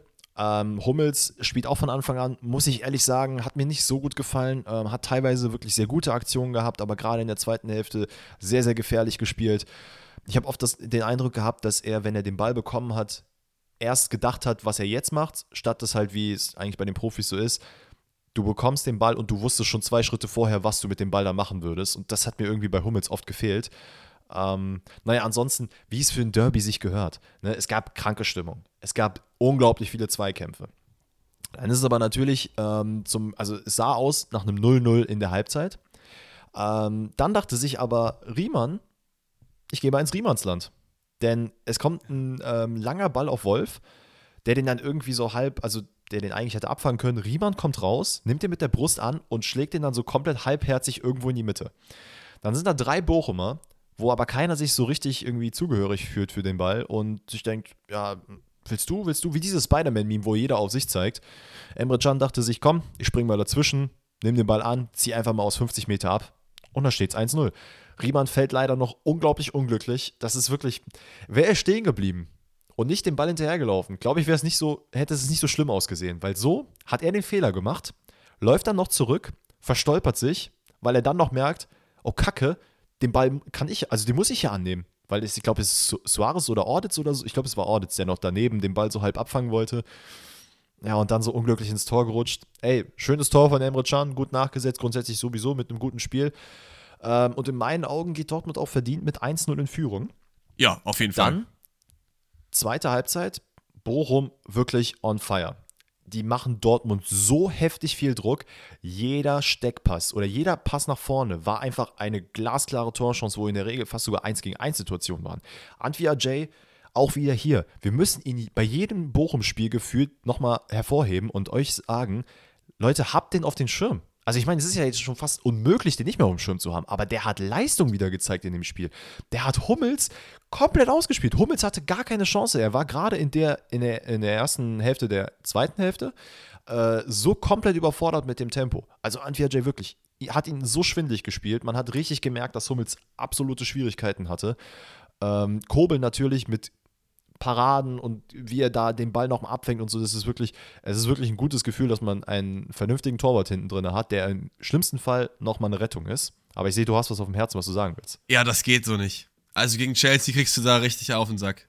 Sage ich dir ganz ehrlich. Also no disrespect gegen Bochum und man hat auch gesehen, Bochum macht es super, da ist viel Herz und viel Kampf dabei. Aber wenn jemand durch ist, dann steht da halt ein Anfi Ajay, ein Förster oder so vom Kobel. Und nicht ein, was weiß ich, Joao Felix oder so. Weil der hätte den reingemacht. Weißt du, diese zwei, ich erinnere, ich, ich denke an diese zwei Szenen, wo, wo äh, Anti-Ajay einmal versucht zu schießen, Kobel den gut blockt, weil der Schuss auch nicht wirklich gut ist, und einmal versucht, mhm. um ihn drumherum zu laufen, wo der erste Touch auch nicht so gut ist. Weil wenn du den halt ein bisschen weiter ja, nach außen ja. legst, kriegt Kobel den dann nicht und dann bist du halt free. Mhm. Ähm, gar nicht schlimm von Anti-Ajay. Aber das macht mir ein bisschen Kopfschmerzen, so ein bisschen, ehrlich gesagt. Dir nicht? Ja, doch. Ich, ich muss auf der einen Seite sagen, ich finde es ein bisschen schade, dass halt immer darüber gesprochen wird, Dortmunds äh, Defensive ist kacke. Ich meine, das sage ich ja auch, ne? Aber dann, oh ja, Ko Ko Kobel hat den Sieg noch geholt. Ja, aber Kobel gehört doch genauso zur Dortmunder Mannschaft wie alle anderen auch. Ja, voll. Und wenn Manuel Neuer irgendwelche Krankparaden gemacht hat, dann hat auch keiner gesagt, ja, hätten die jetzt Manuel Neuer nicht drin. Ja, Digga, der ist halt, da, der gehört halt dazu. Das, klar, wenn Fehler passieren, das, die sollten auf gar keinen Fall passieren und deswegen bin ich auch der Meinung, dass Hummels absolut keine Person ist, die eigentlich jetzt in der Startelf stehen sollte. Den kannst du von mir aus nochmal in der 80. reinbringen, wenn du noch einen dritten Innenverteidiger brauchst. Aber lass Schlotterbeck und Süle von Anfang an spielen. Weiß ich nicht. Ich finde das mit Hummels, das, das macht mir immer Bauchschmerzen, so sehr ich den Mann mag. Voll, aber das wollte jetzt auch nicht sagen, dass äh, Dortmund äh, richtig scheiße defensiv ist oder so, sondern ich, ich will einfach gerne, dass Dortmund Chelsea rausschmeißt. Wegen den ganzen letzten Wochen. Da habe ich einfach Bock drauf. Und dann möchte ich Ja, so leider den lieben Mats, so nett ich ihn auch finde, den möchte ich da nicht auf dem Teamsheet lesen. Möchte ich nicht. Weil das wird nichts. Das da bin- lege ich mich fest. Klar, Süle und Stotterbeck haben auch ihre Fehler gemacht. Ne? Gerade Anfang der äh, Hinrunde oder äh, Ende der Hinrunde, hin, Mhm. Anfang der Rückrunde jetzt, teilweise auch nicht so super gute Partien gezeigt. Ne? Süle, Schlotterbeck, ich, ich denke an diese eine Partie mit diesem einen Riesenbock und so, ne? Wo du dich noch dran erinnerst. Das ist natürlich auch immer ein bisschen ein Risiko. Aber Hummels ist auch ein Risiko. Und wenn wir jetzt mal die letzten fünf Jahre zurückdenken, wann war die BVB-Defensive mal nicht ein Risiko? Also, ob da jetzt ein Akanji, ein Sagadu gespielt hat, was weiß ich. Da haben wir immer drüber geredet, was ist das wieder für ein Mist, was da passiert ist. So. Und äh, ich glaube Ja. aber, man hat die beste Chance mit Schlotterbeck und Süle, wenn man gegen Chelsea so geht. Ich, denk, ich denke auch, du siehst auch bei Schlotterbeck und Süle und die haben wir auch oft in die Kritik genommen, ähm, wie du sagst, es gab oft Böcke. Ich bin auch nach wie vor der Meinung, gib denen noch mehr äh, Spielzeit zusammen, dann wird sich das irgendwie auch fügen. Ich habe Süle ist auch aktuell in meinen Augen jetzt nicht in der besten Phase seiner Karriere. Ähm, hat da, glaube ich, auch aktuell noch paar Schwierigkeiten, kommt auf jeden Fall deutlich besser rein als zu seiner Anfangszeit bei Dortmund. Schlotterbeck hat auch teilweise Situationen, wo ich mir denke, Alter, ich küsse deine Füße. Ich erinnere mich an eine Szene, wo er quasi schon im Strafraum ausgetanzt wurde, sich umdreht und direkt wieder die Grätsche auspackt und dann verhindert, dass der Ball aufs Tor geht. Das sind so Momente, wie gesagt, no disrespect, aber da ist Mats Hummels leider nicht mehr Ja, was halt an seinem Alter liegt, was auch okay ist. Aber deswegen sage ich, lass die zwei weiterhin spielen, dann hast du zumindest eine gewisse Sicherheit, auch wenn da weiterhin Fehler passieren. Aber der größte Fehler und die größte, tut mir leid, dass ich sagen muss, so scheiße, die in diesem Spiel passiert ist, ist dieser Elfmeter, der für Bochum gegeben wurde. Es kommt nämlich dazu, dass, ich weiß nicht mal, wer es war, weil es mich so aufgeregt hat. Es kommt eine, so eine Harakiri-Flanke von der Seite. Jamie Bino Gittens versucht die abzufangen, springt hoch, macht eine Bewegung weg vom Ball. So, sein Arm liegt natürlich irgendwie an ihm dran. Der Ball kommt an seinen Ellenbogen und äh, ja, dann gibt es erstmal 20 Minuten Rumguckerei. Drei, drei, drei Gründe. Drei Gründe, warum dieser Kram, den der da gemacht hat, einfach nur scheiße war, dass es da keinen Elfmeter gab, was Stieler, ich glaube, es war Stieler, der, äh, der Schiri war, ja. wirklich, ich habe es nicht verstanden, wie einfach sieben Leute sich diese Szene angucken und 20 Mal hin und her und erstens nicht darauf kommen, dass Bino Gittens vorher gefault wurde. Oder ich glaube, es war Bino Gittens, der dann einfach mit beiden Händen weggeschubst wurde. Was ein glasklares Foul ist. Also, es ist nicht mal ein Luftzweikampf, es ist wirklich einfach nur ein Schubser nach vorne. Erste Szene. Das heißt, das hätte schon abgepfiffen werden müssen. Dann zweitens, Gittens kommt raus, sein Arm, also in vielen äh, Szenen hat man das gesehen, sein Arm ist halt nicht im Strafraum. Er selber steht halt auf der Linie, er mit Tendenz außerhalb zu sein. So. Ja. Ein zweiter Grund, weswegen es, wenn überhaupt einen Freistoß gegeben hätte. Und dann erklär mir bitte, wieso diese Scheiße ein Elfmeter ist. Wie kann das sein? Der Mann hat seinen Arm angewinkelt. Er dreht sich vom Ball weg. Der Ball kommt nicht mal an seine Hand ran, sondern an seinen Ellenbogen. Wie kann das Elfmeter sein? Ich weiß es auch nicht. Ich weiß aber auch nicht nur nicht, warum das überhaupt einen Elfmeter gibt. Ich weiß auch nicht mal, warum das strittig ist. Also, es gibt ja so Elfmeter, wo man sagen kann, okay, 50-50 und dann kann man sich drüber aufregen, dass der Schiri so entschieden hat, weil man sieht das selber nicht so. Für mich ist das wirklich glasklar. Ich verstehe nicht, warum das so ist. Keine Ahnung. Ich, ich check's nicht. Weil, was, was Incentive weißt du? Dass du ich mir die Arme abamputieren lasse oder wie? Also, wo soll er die denn hin tun, Ja. wenn ich springe? Er hat sie ja schon dran. Er hat sie ja schon dran. Und das ist der Punkt. Er hat die Arme dran. Es ist nicht so, dass er wie in anderen Szenen, dass er mal den Arm irgendwie rausholt. Ich meine, der Kommentator war selber, der wusste selber nicht, was er machen sollte. Und als ich dann gesehen habe, dass die Szene vier, fünf Mal sich angeguckt wurde, dachte ich mir auch so, boah, nee, Alter, der gibt wirklich den Elfmeter jetzt. Ja. Und es gibt später im Spiel gibt es eine Szene von Janko, der ist, glaube ich, im Zweikampf mit Riasson. Da kommt der Ball wirklich an seine Hand. Er hat seinen Arm ausgestreckt und der Ball titscht irgendwie gegen seine Hand. So, das ist auch kein Elfmeter. Aber das ist ein deutlicherer Elfmeter als das, was jetzt da bei äh, Gittens passiert ist. Und ich, ich kann es nicht verstehen. Ich muss auch sagen, ähm, dann nach dem Spiel wurde äh, Letsch gefragt, was er davon hält. Und er meinte so: Ja, also ich bin ja nicht der Schiedsrichter, aber ich denke mal, da kann man Elfmeter geben. Ich mir auch denke so: Bro, Alter, sei doch ganz ehrlich, das ist doch kein Elfmeter. Was laberst du jetzt für Müll? Ja, weiß ich auch nicht. Das ist irgendwie, irgendwie immer ein bisschen schwierig, finde ich, wenn man. Weil die Frage ist halt auch, okay, hat er es jetzt gesagt, weil das die medienwirksamste Antwort war? Oder hat er es gesagt, weil es seine wirkliche Meinung ist? Oder warum hat er es überhaupt gesagt? Weil, keine Ahnung, du machst dich doch übertrieben sympathisch, wenn du sagst, yo, ist kein Elfmeter. Weil es ändert ja nichts an dem, dem Outcome vom Spiel so. Ja. Ach, ey, egal. Ich habe wirklich gestern habe ich mich sehr darüber aufgeregt. Ähm, wo ich mir dann auch wiederum dachte, es braucht auf jeden Fall vereinheitlichte Regeln hinsichtlich Handspiel oder von mir aus kompetente Leute, die beim VAR arbeiten. Ähm, ich habe schon ein paar Mal gesagt, schickt mich in den Keller, ich mache das. Ich habe hier vor meinem Fernseher gesessen, der, das habe ich auch hinbekommen, zu sehen, dass es kein Handspiel ist. Dann kriege ich das auch in dem Keller hin mit acht Bildschirmen. Ja. Ähm, Stöger tritt zum Elfmeter an, macht das gut. Einfach in die Mitte, 1-1, fertig. Äh, Bochum kommt zurück, das Stadion ist am Kochen. Aber, und das muss man Dortmund zugute halten, man hat nicht den Eindruck, als wäre es dann dieses, oh ja toll, jetzt haben wir ein Tor kassiert, jetzt werden wir nochmal drei kassieren. So wie es schon in vielen Spielen bei Dortmund so war. Dortmund ist ziemlich wach, versucht weiterhin und kommt auch kurz danach zum, ähm, zur, zur Führung wieder. Nachdem Özcan aus der Mitte einen Zuckerpass auf Bellingham spielt, der, weil er halt nicht angegriffen wird, äh, schickt Bellingham, Reus läuft mit, die Bochumer Verteidigung, das war halt dieser Moment, wo du einfach mal durchatmest, Ja. aus Bochumer Sicht, wo du denkst, oh, 1-1, Gott sei Dank, jetzt machen wir weiter. Und in diesem Moment, in dem du durchatmest, kam Dortmund, was sehr, sehr wichtig ist, die Killer-Mentalität, von äh, der wir oft gesprochen haben, die kam da zu Einsatz. Bellingham legt uneigennützig zu Reus, der macht das 2-1 und ähm, genau, so geht eigentlich dann das Spiel auch zu Ende. Also es kam Ja. noch hier und da zu Chancen. Man hat auf jeden Fall, wie gesagt, gut gekämpft. Es war ein sehr, sehr geiles Revierderby. Es war ein geiler Pokalfight. Am Ende in meinen Augen geht Dortmund aber verdient mit 2 zu 1 vom Platz. Das würde ich genauso unterschreiben. Das Einzige, was ich noch hinzuzufügen habe, das ist, glaube ich, Losia ist, der da irgendwie so ein bisschen verpennt, das, äh, die Abseitsfalle früh genug auszulösen. Soweit ich weiß, bei dem Pass von Özcan auf Bellingham, weil er irgendwie zu spät irgendwie das realisiert. Ja, kann man auf jeden Fall mitgehen, aber wie du halt meinst, ne, im Endeffekt Dortmund total verdient und äh, drei von vier verdient ist eigentlich eine gute Quote, würde ich sagen, oder? So, dann haben wir damit den DFB-Pokalteil dieses äh, Podcast oder dieser Podcast-Folge abgeschlossen. Und ihr habt wieder fleißig, fleißig Fragen eingesendet. Und die wollen wir jetzt mal beantworten. Ähm, einige Fußball-related, ich glaube sogar alle Fußball-related, oder? Tatsache, alle Fußball-related, let's go. Okay, ähm, wir starten rein ähm, mit der Frage vom Matthias. Und Matthias fragt, passend zum Namen, was haltet ihr von Materazzo bei Hoffenheim? Denn der gute Bruder ist Oh, gesigned. Mann.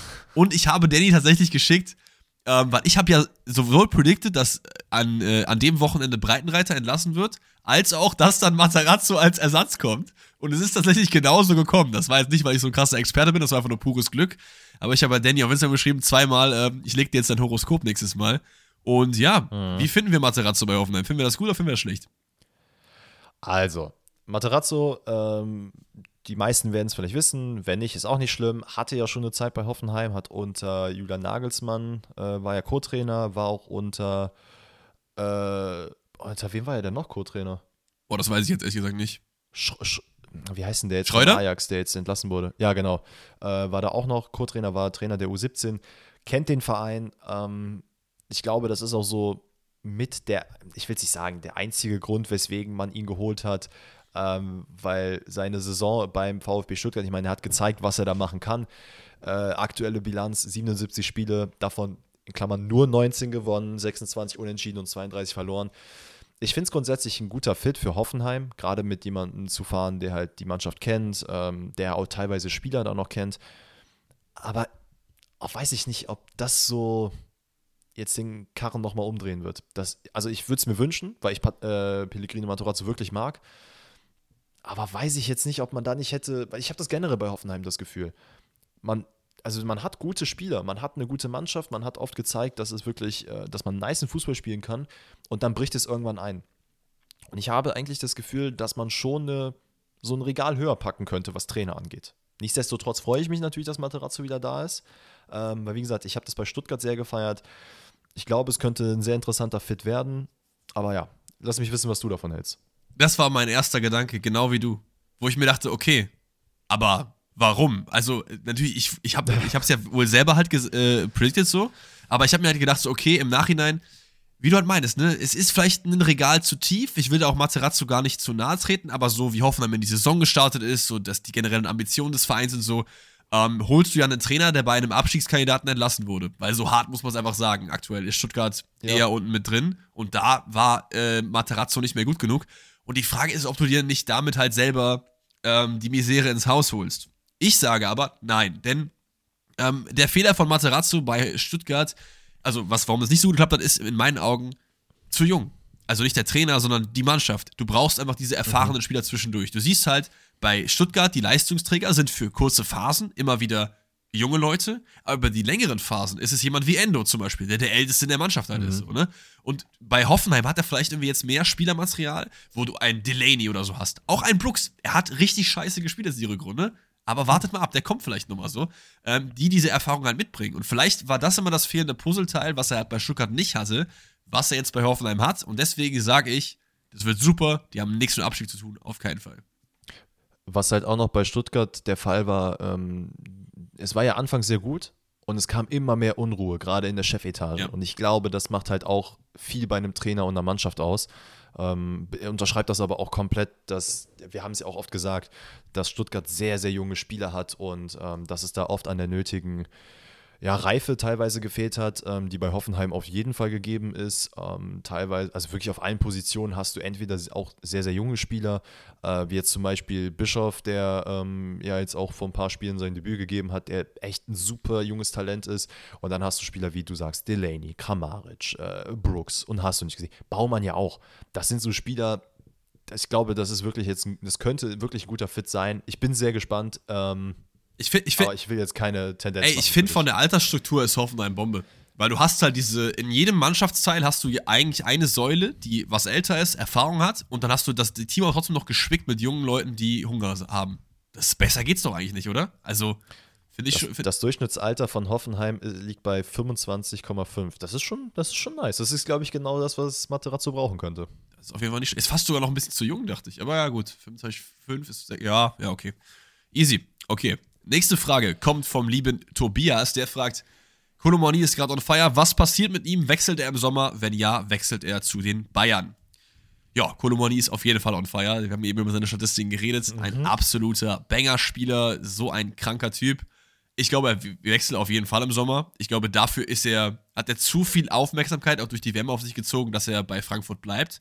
Und dafür wird zu viel Geld nach ihm geworfen werden. Ich glaube aber nicht, dass er zu den Bayern geht weil die Bayern, glaube ich, ein bisschen andere ähm, Strategie vielleicht haben. Obwohl, ja, ich, ich komme darauf an, was halt für Summen geboten werden. Die Bayern können halt nicht konkurrieren, wenn jetzt irgendwie Chelsea kommt und sagt, hier sind 70, 80, 90 Millionen. Ich weiß nicht, was marktwerttechnisch da so geht und vertragstechnisch. Ist aber mal einfach ins Blaue geraten. Das werden die Bayern nicht machen. So.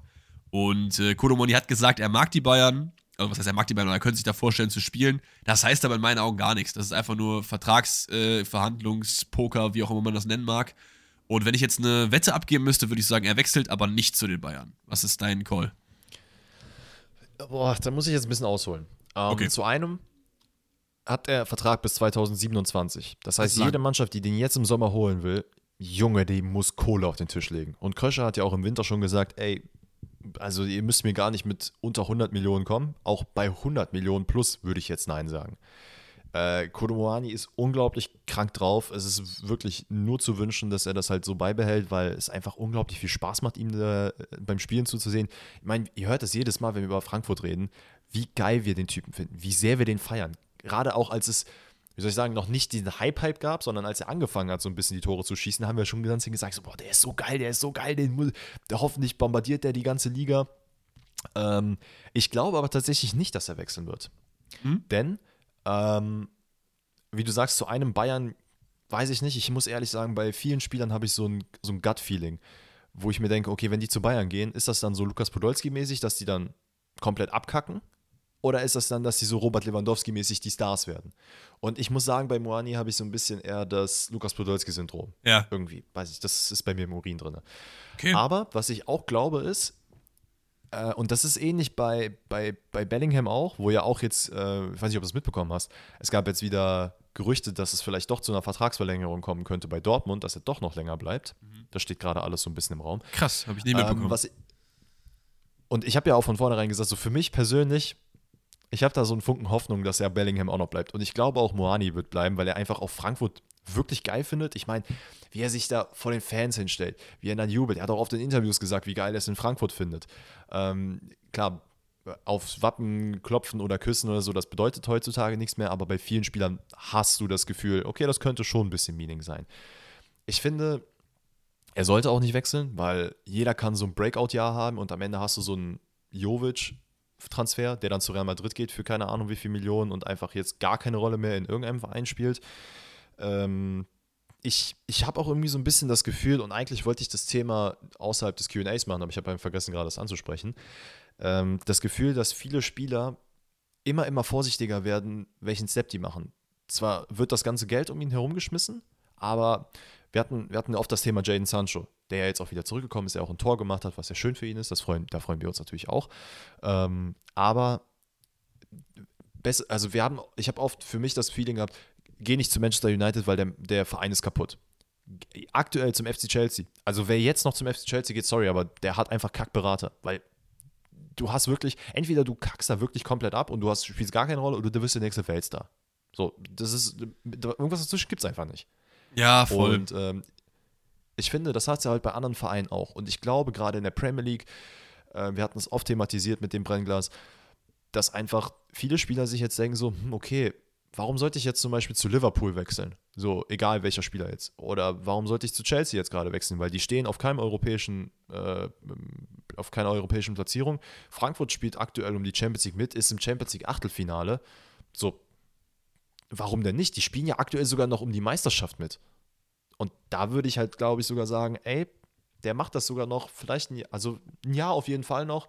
Dann ist es 24, dann hat er noch drei Jahre Vertrag und selbst da wird irgendeiner eine kranke Summe äh, bieten müssen. Weil soweit ich zumindest weiß, gibt es ja keine Ausstiegsklausel. Ja, also das, was für mich so ein bisschen dagegen spricht, was du sagst, ist halt die, die Transfermarktentwicklung generell, ne? Also es wäre, in meinen Augen wäre es halt sehr cool, wenn, wenn Spieler vorsichtiger werden würden und bei einem Bellingham kann ich mir das auch vorstellen. Aber Kolomani hat für mich, wie du halt dieses Gut-Feeling bei den Bayern hast, äh, ist, hat er für mich so dieses One-Season und dann geht der irgendwo ganz krasses hin, Ding so. Ähm, ich weiß es, ich finde es echt schwer zu- vorherzusagen. Was ich cooler fände, wäre, wenn er bleibt. Was ich für ihn schlauer fände, wäre, wenn er bleibt. Weil du hast halt immer so ein dickes, dickes Risiko, wenn du halt in so einen Top-Club wechselst. Ne? Gerade, was für ein Verein nimmt gerade Kolomani und bietet ihm genau das, was Frankfurt halt hat, nämlich was Spielzeit und so und Entwicklungspotenzial angeht. Mir fällt jetzt keiner so krass ein, weil die haben entweder alle krasse Stürmer oder, weiß ich nicht, haben nicht genug Geld, um den halt zu holen. das ist so. der Punkt. Genau das ist der Punkt. Ähm, die krassen Mannschaften, die ihn sich leisten können, haben dann. Manchester City hat Haaland. Wobei man bei denen ja auch gerade nicht weiß, wie es da jetzt weitergeht mit dieser Anklage der Premier League. Bei Liverpool, klar, du hättest das Geld. Du hast vorne Salah, du hast jetzt Gakpo mit dazu geholt, du hast Darwin Nunez, du hast dann eine Offensive, da wird es, glaube ich, also er wird Plätze finden, so ist es nicht, aber es ist halt einfach eine Konkurrenz, die du dir nicht schaffen musst. Bei Chelsea musst du nicht hinwechseln. Dann hast du Tottenham, ganz ehrlich, das ist auch kein Selbstbeschlag gegen Tottenham, aber wer will zu Tottenham wechseln? Ja. So, die haben Ja. noch nie was gewonnen. Das Ars- ist- das Arsenal wäre noch so ein Punkt. Oh, Arsenal wäre eigentlich interessant, aber auch da, die haben Gabriel Jesus geholt, die haben Nketiah, der gut spielt. Weiß ich jetzt auch nicht, ob die sich da wirklich diese Bürde aufsetzen. Ich weiß jetzt auch nicht, wie es jetzt geldtechnisch bei Arsenal aussieht. Ne? Jorginho hat auch jetzt einen dicken Vertrag bekommen. Die haben halt eine Transfersumme hinter sich, wo wirklich dick auf die Kacke gehauen wurde. So ist halt auch immer die Frage, ist denn Arsenal überhaupt im Rennen bei 100 plus Millionen, die es ja dann aufzubieten gilt? So, weiß ich nicht. Und ich Sonst hast glaube, halt auch da will man vorsichtig sein. Weil, weil man hat ja zum Beispiel mit Spielern wie Pepe hat man ja auch übelst viel investiert und das ging komplett nach hinten los. Ja, voll. In der Serie A hast du in meinen Augen keinen Kandidaten, so wirklich. Maybe AC Milan, aber die haben halt selber genug Leute. Warum einen Rafael Leao mit einem gleichwertigen Spieler ersetzen? Macht in meinen Augen nicht so viel Sinn. Dann bleibt halt nur noch Real oder Barca so. Und Barca, ja, weiß ich nicht, da wissen wir auch, äh, können wir auch nicht in die Glaskugel gucken. Und Real Madrid hat immer noch vorne, weiß ich nicht, Benzema, Vinicius und Co. So. Das ist halt, es ist halt schwierig, ne? Deswegen erstmal Frankfurt bleiben abwarten, wäre vielleicht die schlauere Idee. Ich kann mir trotzdem vorstellen, dass irgendwie so ein komplett geisteskrankes Angebot im Sommer kommt und er dann geht. Ich würde es aber nicht hoffen. Ja. Nächste. Frage kommt vom lieben Lukas. Wir haben ja gerade schon über Manchester City geredet. Der fragt nämlich: Wärt ihr für einen Liga-Ausschluss von Manchester City? Und meine Frage dazu ist: Was sind denn überhaupt die Möglichkeiten? Weil ich weiß, okay, die Liga hat irgendwie ein Verfahren eingeleitet. Ich bin da jetzt nicht so krass drin. Vielleicht kannst du mir auch ein bisschen helfen, Mr. BWL. Ähm, gegen Manchester City wegen Financial Fairplay. Und soweit ich weiß, sind mehrere Sachen auf dem Tisch. Es geht um Zwangsabstieg, wäre die krasseste Stufe. Es geht um ähm, Punktabzug, soweit ich weiß, und um horrende Geldstrafen, vielleicht sogar auch Aberkennung von Titeln. So, jetzt äh, hast du, kannst du mich ein bisschen erleuchten. Ich habe also ja ein paar, in, ich bin da jetzt auch nicht so krank ins Thema eingestiegen, aber ähm, es ist eigentlich so, dass ich kann jetzt nicht den genauen Zeitraum nennen, aber Manchester City hat in einem gewissen Zeitraum von, ich glaube, über zehn Jahren oder neun oder zehn Jahren ähm, viele Sachen der Premier League einfach laut Aussage nicht richtig gemeldet. Das heißt, es wurden teilweise Trainer überbezahlt oder es wurde halt Geld unter der Hand irgendwo zugesteckt ähm, teilweise Transfers, einfach viele finanzielle Aspekte wurden der Liga nicht so mitgeteilt, wie sie eigentlich zu, hätten mitzuteilen werden müssen. Mein Ja. Gott, ich kann kein Deutsch heute. Ist auch egal. Ähm, genau, und das ist jetzt, das kam jetzt auch, glaube ich, über die Football Leagues raus. Deswegen kam es zu dieser Anklage und es ist, wie du sagst, ähm, man kann halt zwangsabsteigen, aber äh, bin ich ehrlicherweise bisschen skeptisch, dass das passiert, weil es gab ja auch schon mal die Situation, dass Manchester City aufgrund von Football Leagues ähm, vom CAS, also vor dem ähm, Sportgerichtshof stand. Ist das schon Sportgerichtshof? Ich, ich weiß nicht, wie das äh, Institut heißt, keine Ahnung. Naja, auf jeden Fall das CAS, großes Gericht, das reicht. Ähm, hat nichts gebracht und da hat man auch von Zwangsabstieg geredet, weil es dann auch äh, Financial Fairplay-Geschichten gab. Ähm, ja, Ab Aberkennung von Titeln weiß ich jetzt nicht, weil natürlich ist es so, wenn du jetzt die ganze Zeit deine Zahlen verfälscht hast und du aufgrund dessen halt gute Spieler kaufen konntest, die dann dir eben zur Meisterschaft geholfen haben, denken sich natürlich alle anderen auch so, Alter, was soll der Scheiß? Wieso dürfen die das? Wieso machen die das? Die Titel sollten die nicht gewonnen haben. Aber ich habe und da gebe ich mich jetzt auf dünnes Eis, glaube, hat noch keiner irgendwie einen Titel abge- aberkannt bekommen, oder? Ich, ich weiß es auch nicht. Also, soweit ich weiß, auf jeden Fall nicht. Die Frage ist natürlich jetzt von Lukas gewesen, ob wir dafür wären, wenn man City aus der Liga ausschließt. Und ich glaube, damit meint er den Zwangsabstieg wahrscheinlich. Würdest du, wenn du jetzt ein Blatt kriegst, wo drauf steht, Herr Schmitz, hier unterschreiben und City geht runter, würdest du unterschreiben? Schwierig. Ich glaube eher nein, aufgrund dessen, dass man halt immer noch nicht so. Also ich, ich glaube halt nicht daran, dass die das wirklich so krank verkackt haben, dass es dann zu sowas kommen sollte. Bei Juventus Turin habe ich, hab ich das Vertrauen, aber ich glaube bei Manchester City, ich habe oft das Gefühl, die hätten das eigentlich gar nicht nötig, weil ich glaube, bei Manchester City spielen nochmal ganz andere Gelder mit als bei Juventus Turin. Ähm, weswegen ich noch so ein bisschen skeptisch dem Ganzen gegenüber bin. Sollte das wahr sein, dann bin ich der Meinung, ja, komm, dann steig auch ab, dann fall einmal richtig auf die Nase, damit du siehst, dass. Ich hätte auch bei Juventus gesagt, lass sie sofort wieder absteigen. Ja, warum weil so, nicht? so einen Scheiß braucht keiner. Ja, ich finde einfach, dass es einfach keine geile Entwicklung des Fußballs ist. Ne? Gerade dieses ganze Gemergele, da haben wir auch bei, bei äh, Chelsea drüber geredet, mit irgendwie, wir machen neun Jahre Vertrag und dann setzen wir es dann so und so ab. Macht da irgendwie einen wasserdichten, äh, stromsicheren Käfig drum um diese neuen Regeln, die es dann hoffentlich irgendwann gibt, dass das halt nicht gemacht werden kann. So. Macht einen Maximalvertrag von fünf Jahren, das reicht locker. Keiner braucht neun Jahresverträge, acht Jahresverträge, es braucht kein Mensch so gucke halt, dass diese Financial Fairplay Regeln eingehalten werden und vor allen Dingen, wenn nicht, dann gibt es dickes Punishment. Das ist halt so gemein, in dem Sinne, dass die ganzen Vereine, die halt wirtschaftlich gut arbeiten, das einfach in ihr Gesicht gedrückt bekommen, dass das andere Vereine halt nicht tun, einfach mit Geld überschüttet werden von irgendwelchen Investoren. Die kriegen ja schon das Geld von Investoren, was ja unfair in Anführungszeichen ist. Und dann halten sie sich trotzdem nicht an die Regeln, die halt bestehen. Das musst du auf jeden Fall punishen. Deswegen, ich würde sofort unterschreiben. Was, was ich noch dazu sagen will, ist, ich glaube, es wird halt gar nicht erst zu solchen Sachen kommen. Deswegen ist Juventus auch nicht abgestiegen, weil natürlich hat das irgendwie eine Entscheidung, also muss die Liga das ja mitentscheiden. Und die Liga wird einen Teufel tun, einer der in Klammern besten Mannschaften oder populärsten Mannschaften aus der Liga rauszuschicken. Weil es ist eine Sache, ob Manchester City-Spiele oder Juventus-Spiele, ist ja auch egal, krass viel angeguckt werden. Aber dass diese Mannschaften überhaupt so prestigeträchtige Spieler in die Liga holen und äh, mit denen arbeiten können und hast du nicht gesehen, das sind halt große Namen. Also man kann schon davon ausgehen, dass da eine krasse Geldeinbuße wäre, wenn diese Vereine einfach absteigen. Und ich weiß halt nicht, ob die Liga da, ja, so sagen wir mal, so, so stolz genug ist zu sagen, so, ey, da gucken wir jetzt drüber hinweg. Vor allen Dingen, Leute, es wird nichts davon passieren. 100% nicht. Ich habe so oft, seit ich wieder Fußball-FIFA-Folge gelesen, Fairplay hier, Financial Dings da, äh, Abzug, Punktabzug, was weiß ich, so klar bei Juve, okay, aber Punktabzug ist eben noch kein Zwangsabstieg, ist eben noch kein Ausschluss. Keine Transfersperre, das war ja auch bei Chelsea mit der Transfersperre. Was kam dann im Endeffekt? Nichts, also gefühlt nichts.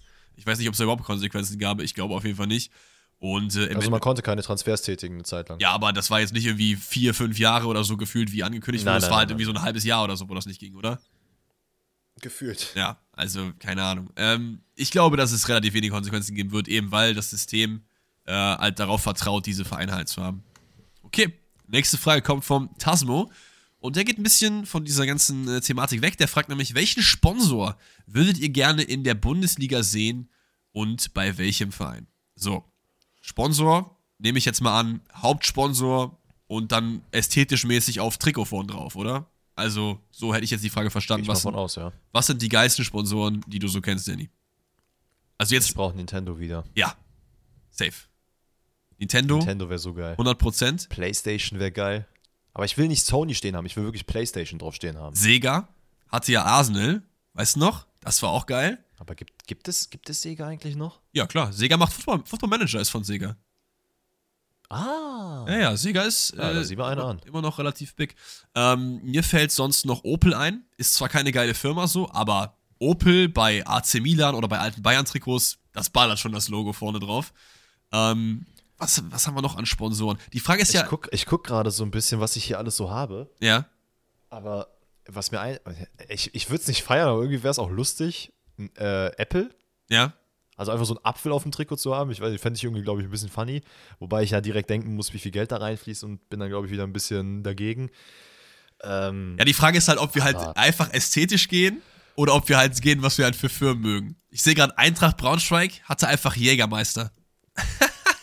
ja, nee, das, das braucht keiner. Geil, ey, geil. Ähm, Junge, West- sagen, warte. ich fand UNICEF. Ich, Ja, UNICEF, Ja. West Ham hatte mal Doc Martens einfach.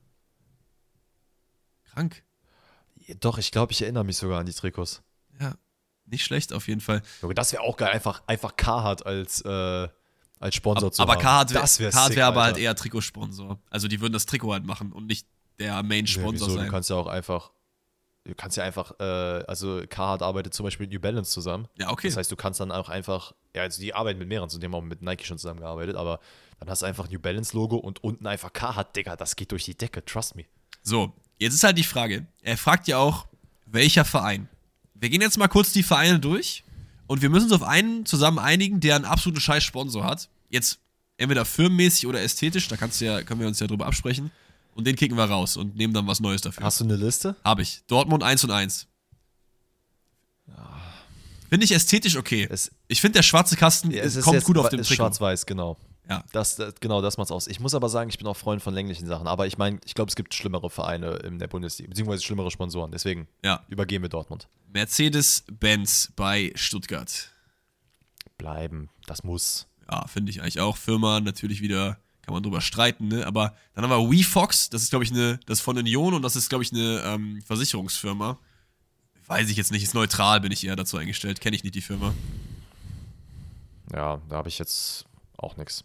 Dann haben wir SAP, weil wir machen es in Dreierpack, komm, das geht schneller. SAP bei Hoffenheim, Green Legend bei ähm, Werder Bremen oder VW bei Wolfsburg. Äh, Green Legend soll bei Werder weg, weil ich will da wieder Wiesenhof sehen. Okay, also würdest du sagen, Werder ist auf jeden Fall bis jetzt das Schlimmste. Warte, was war. wa- Warum SAP, willst du, Moment mal, warum äh, willst du da wieder Wiesenhof sehen? Was ist das denn für ein Bullshit? Ich fand, die, ich, fand die, ich fand die Trikots schön. Was? Ja, ich will wieder Kick bei Ich Werder fand die sehen. cool. Okay, dann haben wir noch äh, Indeed bei Frankfurt, T-Mobile bei den Bayern und Kazoo bei Freiburg. Da finde ich jetzt auch keinen so richtig schlimm, oder? Ich will mal bei den Bayern was anderes sehen. Aber T-Mobile passt schon, ist jetzt kein schlimmer Sponsor. Wir haben, es kommen noch ein, zwei. Ich habe ja die Liste hier offen. Ja. ja Wir haben, jetzt Red, ja, komm, wir haben jetzt Red Bull bei. Red Bull Leipzig. Das finde ich jetzt okay, ist jetzt nicht Ja, geil. Die können, da, passt aber auch keine andere. Also, wenn da Nintendo drauf kommt, ja, Digga, dann Genau, schmeiß ich genau, deswegen weg. lassen wir das auch. Kömmerling bei Mainz, aber Vonovia. Vonovia ist wirklich eine absolute Drecksfirma. Das, ich weiß, ich bin ja Person des öffentlichen Lebens, ne? Die will ich da eigentlich nicht mehr sehen. Also, die sind ein ganz starker Contender für mich, dass die wegkommen von Bochum. Dann haben wir noch Köln mit Rewe und dann, dann den hässlichsten Sponsor der Liga. Lege ich mich fest, Auto Hero in Orange bei der Hertha. Digga, Junge.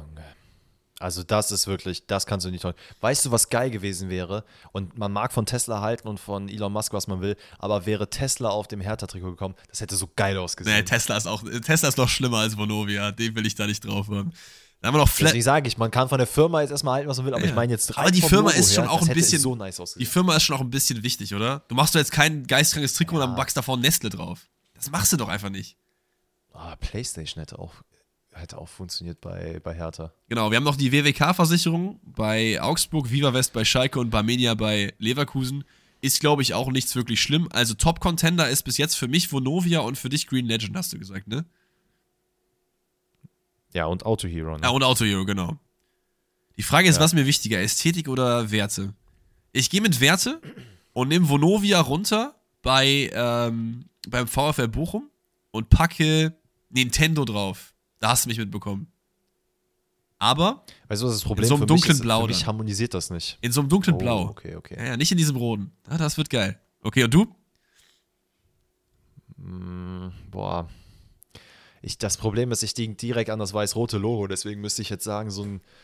Ich sehe auch bei, bei, äh, bei Vonovia, sage ich, bei Bochum oder bei Hertha wegen den blauen Trikots einfach so ein nices Playstation da drauf. Wäre auch geil. Okay. Das, das, das passt Ich einfach. hoffe, Tasmo, das haben wir ausführlich genug für dich beantwortet. Dann kommt Nelly ähm, und er oder sie fragt BVB 07 oder BVB 17 und das ist angelehnt an die letzte Woche, wo wir die Invincibles verglichen haben von Arsenal mit dem heutigen Arsenal-Team. Deswegen machen wir das Ganze bei Dortmund 07 mit Dortmund 17. Wir gehen einmal die Position durch und sagen euch dann kurz, welchen Spieler wir in unser Team packen würden. Ich muss ehrlich gesagt sagen, ich habe das äh, 07er Team aufgestellt und dachte mir so, die Hälfte der Leute habe ich schon was von gehört. Aber das war's auch. Deswegen äh, ist es ein bisschen schwierig, das zu bewerten. Wir versuchen es aber trotzdem mal. Ich denke, Danny geht das genauso. Danny ist seit äh, vier, fünf Jahren erst Dortmund-Fan, soweit ich weiß. Und ich äh, habe auch mit 2007 jetzt nicht so krass viel äh, Fußball verbunden. Da war Ey, ich. man muss, man muss auch sagen, wir haben euch ja schon öfter im Podcast gesagt, dass wir innerhalb, also dass wir in einem gewissen Zeitraum einfach keinen Fußball geguckt haben. Yes. So. Und das war halt genau dieser Zeitraum. Genau. Wir versuchen es trotzdem mal. Also in unserem Rahmen, okay? Also, Keeper ist so sicher wie das Arm in der Kirche. Wir haben Weidenfeller gegen Birki. Ja, sorry, Birki. Nee, echt nicht. Wir waren beide nicht so die größten äh. Birki-Fans. Dann haben wir eine sehr, sehr schwierige Entscheidung auf Linksverteidiger, finde ich. Wir haben DD gegen Marcel Schmelzer. Ist schwer. Ist schwer. Ich glaube, ich würde mit Marcel Schmelzer gehen. Für, auch, vielleicht auch wegen der Bedeutung des Clubs, aber DD war auch schon geil. Weil an ihn erinnere ich mich auf jeden Fall noch. Ich glaube, ich gehe mit DD, weil der, der Dude, ja, ich weiß, ich habe einfach, ich habe einfach eine Verbindung zu DD. Der, der wohnt ja einfach immer noch in Dortmund, ne? Ja, der liebt diese Stadt einfach. Ich bin, ab und zu mal, ich bin dem ab und zu mal begegnet und ähm, der kann halt einfach immer noch kein Deutsch. krass, krass, krass. ähm, Achso, genau, vielleicht noch zu den Spielern, die, wir, die ich genommen habe. Ich habe immer die genommen, die einfach in der Saison am meisten gespielt haben. Position so halbwegs, dass es passt, damit wir es vergleichen können. Äh, zwei Innenverteidiger, wir haben Wörns gegen Toprak. Ja, Wörns, oder? Also, da Toprak da muss ich nicht. safe Wörns nehmen. Ja, 100 Pro. Also nicht, nicht wegen Toprak, aber Wörns war schon sehr geil. Ja. Ähm, und dann haben wir Hummels, der sich 2007 gespielt hat bei Dortmund und auch relativ viel mit 19 Jahren. Ich glaube, 20 Saisonspiele oder so gemacht in der Saison. Ähm, und 2017 war er halt nicht da, weil er bei den Bayern war. Deswegen Hummels 2007 gegen Sokrates. Hummels, oder? Also, ja, ich, ja, da muss man mit Hummels gehen. Auch wenn- Wobei Sokrates auch geil war, aber Hummels da als quasi Prime-Talent, das, ja, nee. Sokrates Papastatopoulos ist aber einfach ein kacker Name. Und dann haben wir Robert Kovac, den habe ich mal auf Rechtsverteidiger geschoben, gegen Piszczek. Auch das ist, glaube ich, klar. Dann nehmen wir Piszczek. Piszczek. Piszczek muss, das muss, da, da, da, nee. Dann habe, haben wir eine Doppelsechs aus Tinga gegen Dahut. Tinga, keine Ahnung. Kann ich nichts zu sagen. Gar nichts. Muss ich jetzt ehrlich gestehen, könnte ich jetzt auch nicht groß was zu sagen, deswegen, ja, würde ich jetzt auch mit Moderhut gehen. Easy, machen wir. Und dann haben wir Weigel gegen Kehl. Das ist für mich aber Kehl. Ja. Weigel hatte, eine, hatte doch echt eine gute Zeit bei, äh, bei Dortmund, aber es gab auch sehr, es gerade gegen Ende hin gab Situationen, wo, man, wo ich mir auch dachte, so, oh Bruder, echt nicht, Alter. Dann haben wir davor Kringe gegen Reus. Also, wer hier jetzt nicht Reus nimmt, weiß ich auch nicht. Weiß ich nicht. Aber ey, Shoutout an Florian Kring, wirklich der Mann. Ah, der, der ist schon geil. Der hat, der, doch, Florian Kringer hat doch auch bei Köln gespielt, oder nicht? Oder verwechsel ich das? Ich gerade? werde dazu mich zu sowas nicht äußern. Werde ich nicht. Warte, ich gucke das jetzt mal in der Live-Research nach, weil ich bin mir ziemlich sicher, dass er bei Köln gespielt hat. Er hat bei Köln gespielt, natürlich hat er bei Köln Wundervoll. gespielt. Wusste ich Ja, wusste ich auch. Ich wollte, habe mich nur nicht getraut, das zu sagen. Alles gut. Okay, äh, wir nehmen Reus. Dann haben wir äh, Nelson Valdez. Junge, gegen André Schöne. Sorry, Schöne. Nelson ja, Valdez. nee, Schürle. Tut mir leid. Also, ich glaube, wenn, wenn der Name Schürle fällt, jeder Dortmund-Fan denkt sich erstmal so, ach nee. Ja, aber liegt auch einfach an den, den krassen Erwartungen. Ich mochte Schöne schon sehr gerne und dass er seine Karriere so früh beendet hat, mir auch irgendwie sehr, sehr leid getan. Ich hoffe, ihm geht's gut. Der macht jetzt wohl so Extremsportarten, so Eiswanderungen und so eine Sachen, ne? Hat mein Vater mir letztens erzählt. Dass der jetzt da so Stuff macht, der ist wohl super fit und ist da jetzt unterwegs. Also alles Gute. Neues Mitglied der Kelly Family. Viel, viel, genau, genau. Viel Liebe an dich, André, aber hier nehmen wir Nelson Valdez. Und haben wir noch äh, Pulisic gegen Blaschikowski. Weiß ich jetzt auch nicht. Plaschikowski. Ja, 100 Prozent. Plaschikowski. 100 Ku- Prozent. Kuba zu 100 Prozent. Einfach auch nur, damit du Blaschikowski Pisscheck auf der rechten Flanke hast. Einfach so eine geile Connection. Ey, by the way, weil meine Mom mich damals dafür immer angekackt hat. Ich glaube, das wäre vielleicht auch ganz nett zu wissen für alle anderen, dass er gar nicht Blaschikowski heißt, sondern Błaszikowski. Ach ja, der hat das durchgestrichene L, ne? Ah ja. Ich muss sagen, dass seit. Aber sag Ku Kuba und fertig. seit du mir das gesagt hast, ne, ich achte da so krank bei so Namen eigentlich normalerweise drauf, dass ich immer Ür sage, wenn das dieses L halt ist. Aber es ist so ein geiles äh, Ding einfach, dass man das weiß. Und dann haben wir noch Mladen Petric gegen Batshuayi. Und ich glaube auch, das ist für Petric relativ klar, oder? Batshuayi war bei Dortmund einfach nicht so geil. Ich mag Michi sehr gerne als Spielertyp so. Aber irgendwie ist die Karriere so ein bisschen unter den Erwartungen verblieben bis jetzt. Ja, ich muss sagen, ich war, ich war und, ja gut, bin jetzt vielleicht nicht mehr, aber ich war wirklich sehr großer Fan von Michi Batshuayi. Ich hätte mir so sehr gewünscht, dass er damals bei Dortmund festgeblieben wäre, weil er einfach wirklich auch richtig gut zu dem Verein gepasst hat. Ähm, ja, aber Pet Petric war auch schon sehr, sehr sexy. Dem muss man da auf jeden Fall drüber stehen. Gut, drei Fragen haben wir noch. Wir äh, gehen rein mit der Frage von Henry. Wer ist aktuell der beste Angreifer, Mittelfeldspieler, Verteidiger und Keeper der Liga? Wir fangen mal bei Keeper an. Einfach jetzt ohne groß nachzudenken, sag mir einen Namen. Kobel. Danke. Also ich glaube, wir haben bis auf vielleicht eine Position dieselben Leute. Ich sag auch Kobel. Verteidiger? Äh, Egal welche Position? Ja, ja. Äh, hätte ich, glaube ich.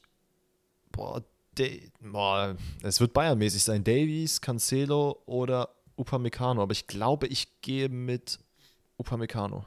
Ich gehe mit äh, Cancelo, glaube ich. Ich, ich, ich gehe halt von gerade aus. Ne? Es waren jetzt zwei Spiele, ne? aber einfach geistkrank der Typ. Mittel Es, es ist noch ein bisschen zu frisch bei Cancelo, deswegen. Verstehe ich. Mittelfeld? Boah, aktuell Julian Brandt. Verstehe ich, aber Musiala für mich, 100%. Ähm, und Angriff ist, haben wir eben drüber geredet, ist für mich ganz, ganz klar. Randall Kolomoni, fertig. Yes. Da haben wir's. Hoffentlich deine Frage gut beantwortet. Jakub fragt, was sagt ihr zum Thema Respektlosigkeit gegen Schiedsrichter? Und das Ding ist, wir haten ja auch oft Schiedsrichter. Aber wir haten auf eine gute Art und Weise. Wir sagen, was du gepfiffen hast, ist Käse. Und da ist halt die Linie so. Es geht nicht weiter. Es geht nicht auf Beleidigung persönlicher Ebene. Äh, und das muss auch einfach im Fußball gelten. So, ich finde, Respektlosigkeiten beginnen aber auch schon bei, bei Gesten, irgendwie finde ich. Ich finde, man sollte generell im Fußball irgendwie mehr installieren, das habe ich auch schon öfter gesagt, dass Schiris besser geschützt sind. Weil ich habe das Gefühl, bei anderen Sportarten, beim Handball geht keiner jemals einen Schiri an. Sobald faul gepfiffen wird, wird der Ball auf den Boden gelegt und fertig ist der Lachs. Und ich, mich, mich nervt dieser fehlende Respekt beim Fußball, weil jemand pfeift und gefühlt sind direkt sieben Spieler vorstellig und sagen, im zwei Zentimeter Abstand zum Gesicht vom Schiri, was für ein Käse so. Und das ist nicht so geil. Ja, ich finde gerade äh, in der heutigen Zeit ist halt, also es macht auch wirklich keinen Sinn. Also ich Emotionen hin und her, hin oder her, aber wenn der Schiedsrichter gepfiffen hat und es ist zum Beispiel ein Elfmeter, Ja. dann klar, alle laufen zu dem hin, so, "Ey, das war kein Elfmeter, das war kein Elfmeter. Aber im Endeffekt, der zeigt ja auch jedes Mal, ey Leute, ich höre es mir doch jetzt gerade an. Also verzieht euch mal, lasst mich das mal checken. Wenn ich falsch gelegen habe, habe ich falsch gelegen. Dann aber könnt ihr mir, also überzeugt ihr mich nicht, sondern der VAR. Ähm, ich finde auch, ey, bis zu einem gewissen Grad ist diese Respektlosigkeit wirklich ekelhaft. Also wirklich Hut ab an jeden, der in der Kreisliga Voll. äh, Schiedsrichter pfeift. Also, äh, oder Schiedsrichter ist. Das ist so ein widerlicher Job, muss man echt sagen. Ne? Also, wie du da beschimpft wirst, nicht nur von Spielern, sondern von Fans. Ich habe es ja schon mal erzählt. Ich glaub, Habe ich es abseits des Podcasts erzählt oder im Podcast? Nee, du hast es im Podcast erzählt. Das ist. ne, dass dann einfach frauenfeindliche Bemerkungen gemacht wurden. Ja, ja. Das ist einfach, einfach echt so krank unter der Gürtellinie. Ähm, man kann mal mit dem, mit dem Schiedsrichter reden und sagen, ey, hör mal, das war doch nicht so, oder guckst du da auch mal hin. Das ist noch in einem Rahmen, wo ich sage, das ist nicht schlimm, das passiert, das gehört zum Fußball, das ist die Emotion. Aber alles darüber hinaus ähm, muss jetzt nicht gemacht werden. Genauso wie diese Geschichte mit Bellingham, dass er jetzt auch dann gesagt hatte, so äh, zu Zweier, dass er ja schon mal Spiele angeblich gezinkt hätte.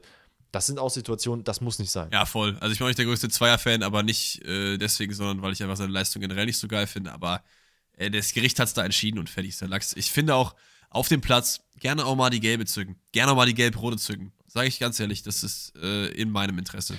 Okay. Ich finde es ganz cool, dass Leute wie Dennis Altekin, sorry, dass ich Nee, da nee, unterbreche, dass Dennis Altekin eigentlich so eine Person ist in meinen Augen, der halt so viel, oder wo Leute sehr, sehr viel Respekt vor haben und der dann auch mal einen Kimmich gefühlt eine Backpfeife gibt, wenn der dem zu nahe kommt.